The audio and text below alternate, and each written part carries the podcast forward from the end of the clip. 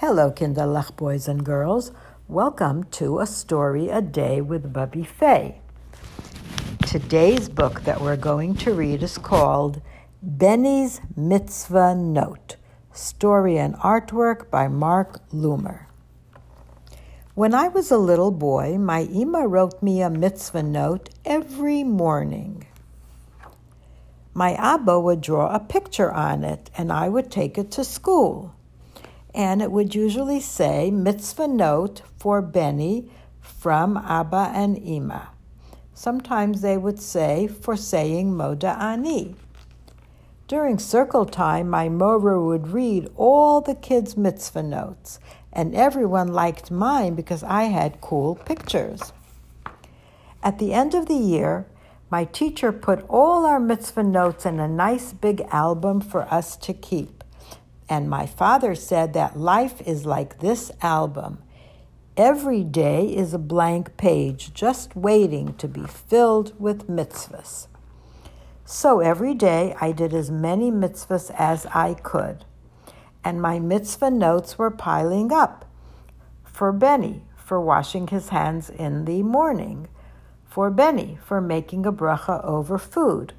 For Benny, for welcoming a guest. For Benny, for saying Shema at night. And every day I would have new mitzvah notes. I mean, almost every day. Okay, okay, sometimes I made mistakes but afterwards I always did my best to fix them up. Even if doing a mitzvah wasn't that easy, it always felt right. Every mitzvah had its season. Every season had its mitzvahs.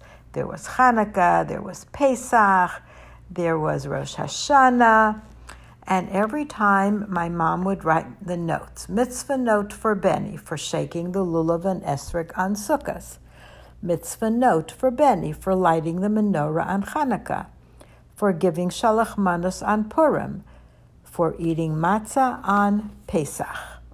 As I grew older, I learned a lot more about mitzvahs. I was way too old to take mitzvah notes to school but just for fun, my Ima still wrote them and my Abba still drew the pictures. When do you think they gave me my last note? Can you guess? It was the day of my bar mitzvah, and the mitzvah note said, For Benny, for putting on tefillin for the first time from Abba and Ima. I I continued learning so much about mitzvahs that one day I was ready to go to yeshiva. Of course, my Abba and Ima were a little sad to see me go, but when they got back home, they found a very special mitzvah note. You know from whom? From me. The mitzvah note said, For Abba and Ima, for teaching me to love doing mitzvos from your son Benny. The end.